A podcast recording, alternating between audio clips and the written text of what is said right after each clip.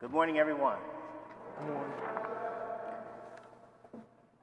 You know, Scripture says, where two or more are gathered in His name, there He is in the midst. So we want to give a hand to our Lord because He is here with us. He is here with us.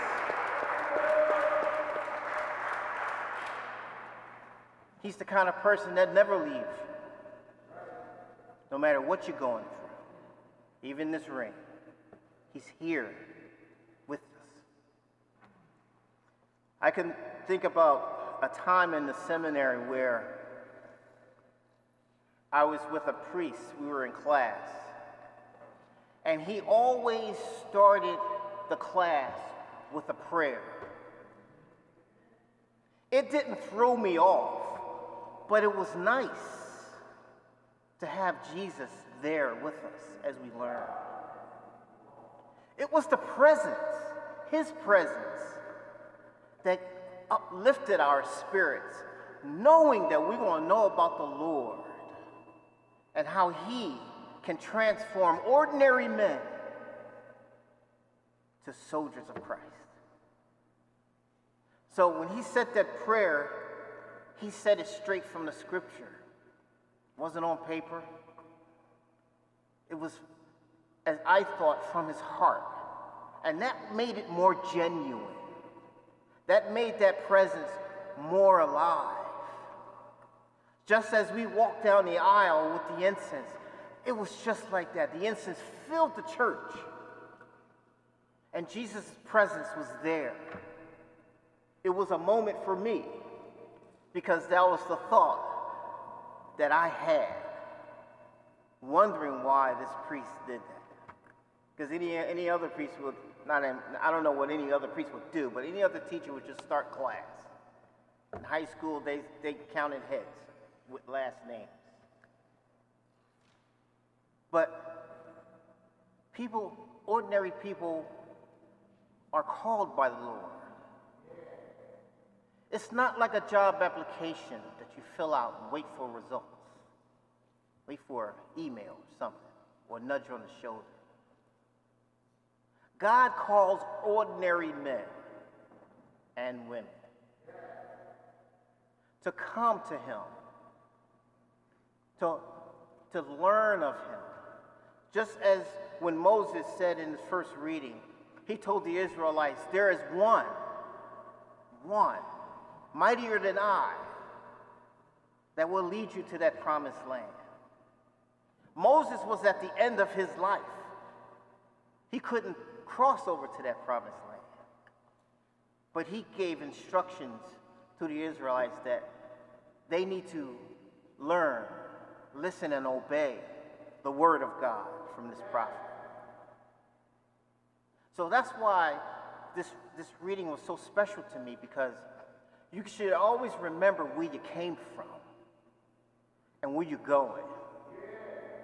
And knowing that Christ is there with us, teaching you by the hand, bringing you to people with valuable sources and information, godly, to make sure you're on the right path. Moses said this Whoever will not listen to my words, which he will speak in my name, I myself will make an answer for it. I thought about that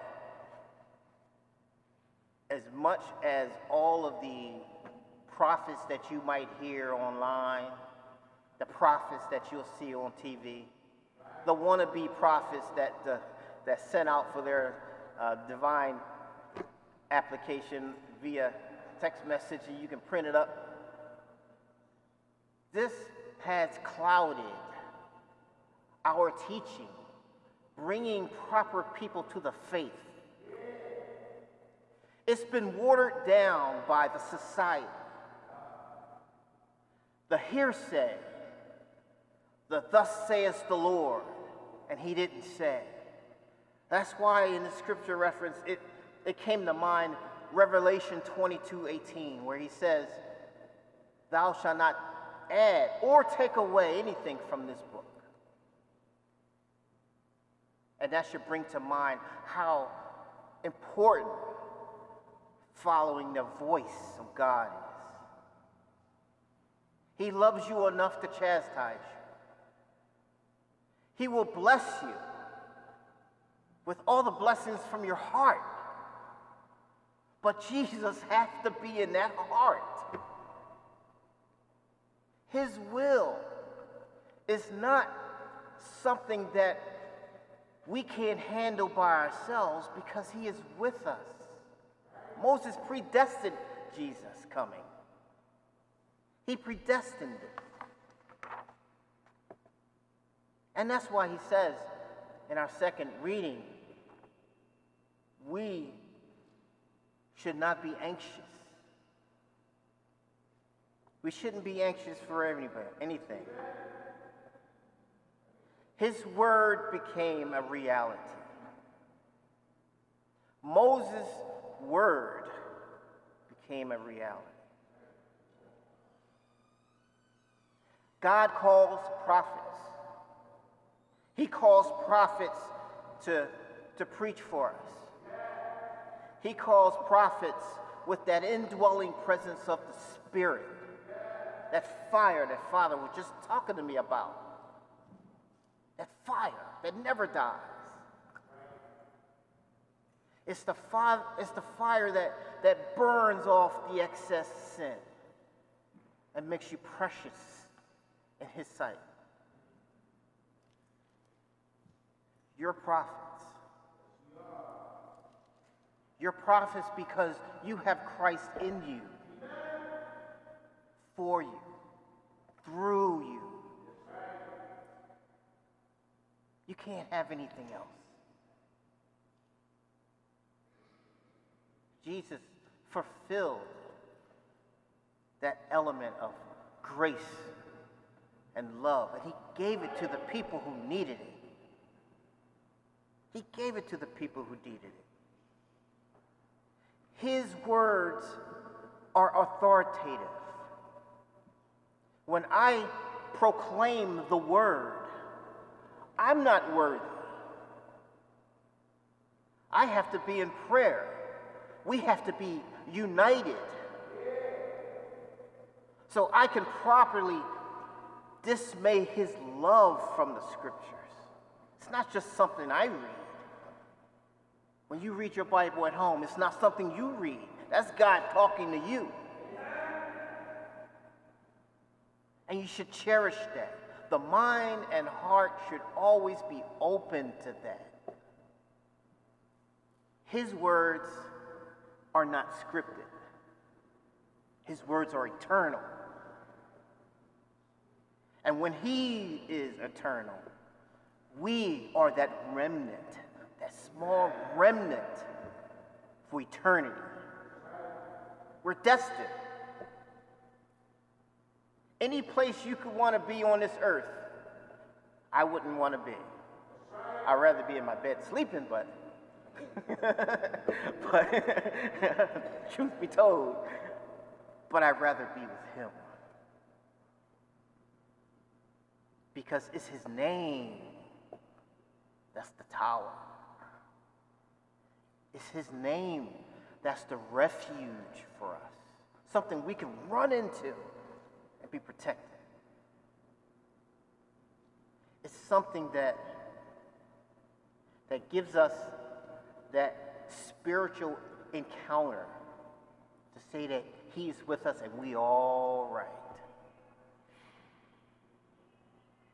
You know, there's there's some new people. I'm not sure if they're here, but you don't have to raise your hand, but if you are visiting our church, you're searching also. You're looking for that, let me taste it and see. Even if it's from church to church, person to person, scenario to scenario in each church, learning how different churches proclaim the Word of God. It shouldn't be something that that you put on and, and make sure you're, you're fine. It's supposed to pierce your heart and your spirit. That's when you get a good connection to God. when he comes to you and he cuts through bone and marrow, when he cuts through that and say, I am with you. He did that to us as clergy, as religious. He did that to us. We didn't understand it, but we accepted it. And we made Jesus our own. And look where we are now. Still praising his name, still praying, we're still having adoration. We're St. Martin de Porres. This is a church family that, that the Lord looks over. We're Christians. And we, as a church, have that remnant of all that grace and all that love that just want to turn you inside out. Look at where you are today. We're still here. And today is still the day of salvation. As long as we can put our hands together, bow our head, and say, Lord, I'm here. Ask of me what you want. That's being submissive to his will. Will you get that answer? Yes. Will it be right now? That's on him. But it's also on you.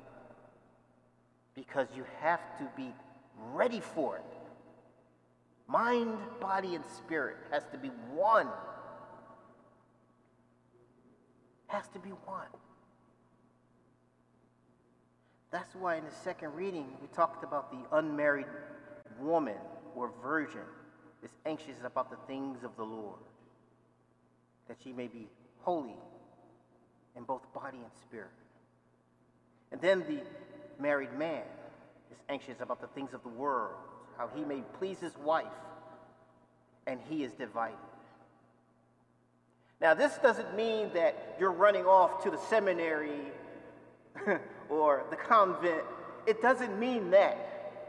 It means in your vocation, in your vocation, do you have the teachings of Christ?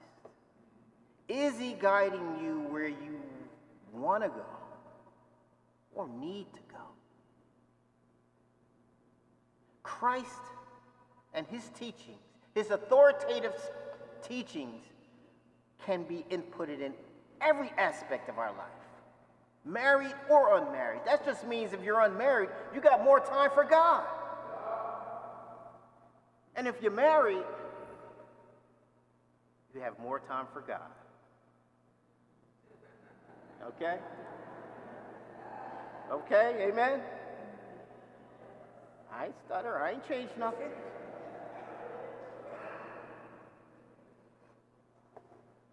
I can't have an excuse. I have to be available. You have to be available. Our young have to be available. This morning on the way here, I looked at my, my grandbaby. She's 11, but I still say grandbaby. And her face was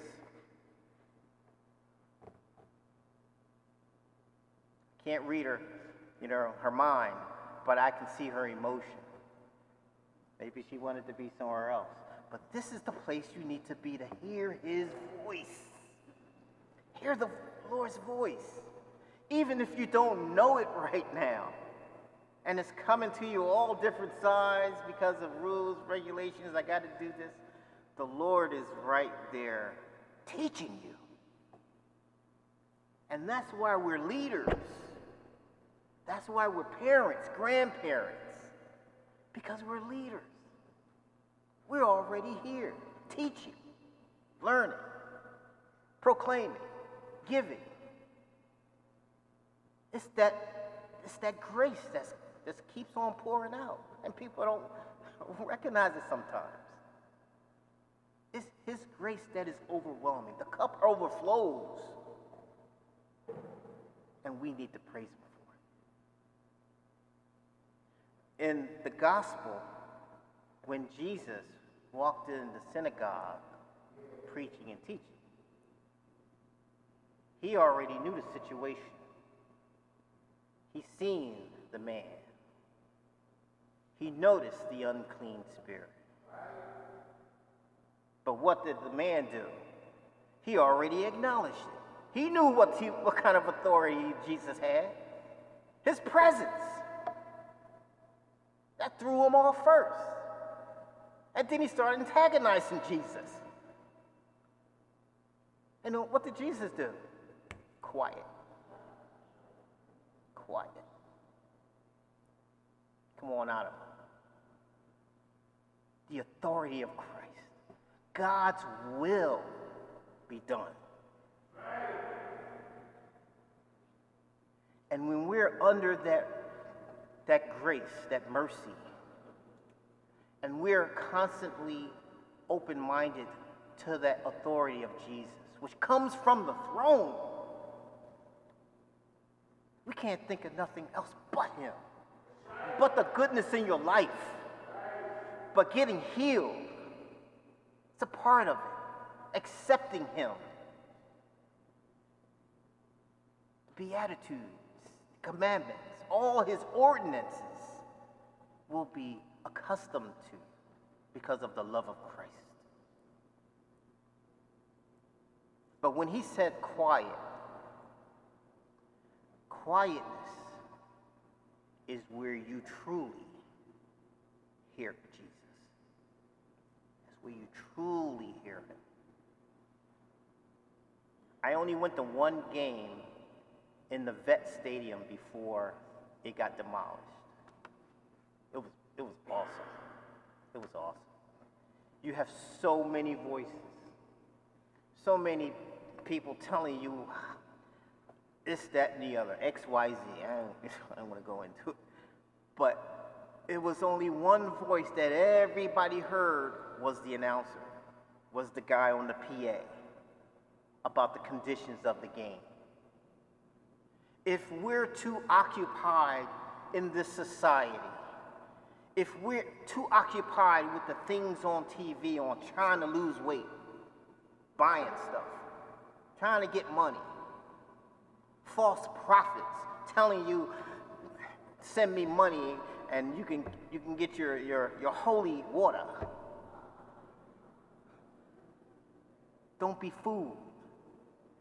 You have to have a church who preaches the life death, resurrection of Christ. That is the true church. And that's the church that's in here. The authoritative God who walked this earth, choosing his disciples under the will of the Father, planning, teaching, showing, and they still had problems. And just before Christ ascended to his Father in heaven on the right hand of God, still had to prove it to him. The hardness of the heart. We have to overcome that, church. We have to overcome it because it's not healthy for you spiritually, mentally. It's not healthy. Yes, you have to do a little extra. Yes, you have to listen a little more. Yes, you have to give that person some time.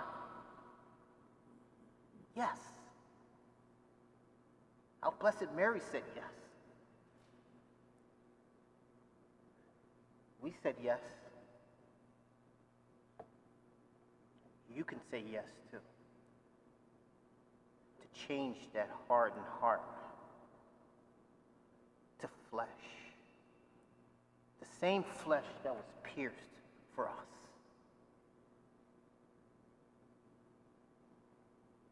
Today, today I had busy day, mind, body, and spirit. The Lord took care of me today. He took care of me today because I'm here preaching His word. And it's like my brother is standing right here telling me what to say to the people who He loves. He did it for all of us. There's no, I'm going to do what I want to do and say what I want to say, and He already did it, so I'm good. There's no money in the bank like that. Christ gave His life for us. He went to that cross. And even on that cross, He said, Father, forgive them, for they don't know what they're doing. Total grace from the cross.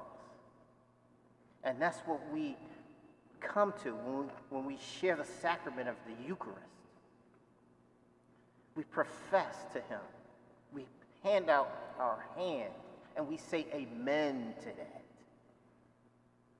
That means yes. That means you accept Him for who He are, who He is, and what He did for us. And it's one thing that I wanted to say is St. Teresa of Calcutta. Last time I read about her, I read that she was a very small person. But she had a big message. She let the world know about her faith. She let the world know how Christ is going to change everybody's heart and mind. Even the nation asked her to speak. That's how powerful her words were. Her authoritative words.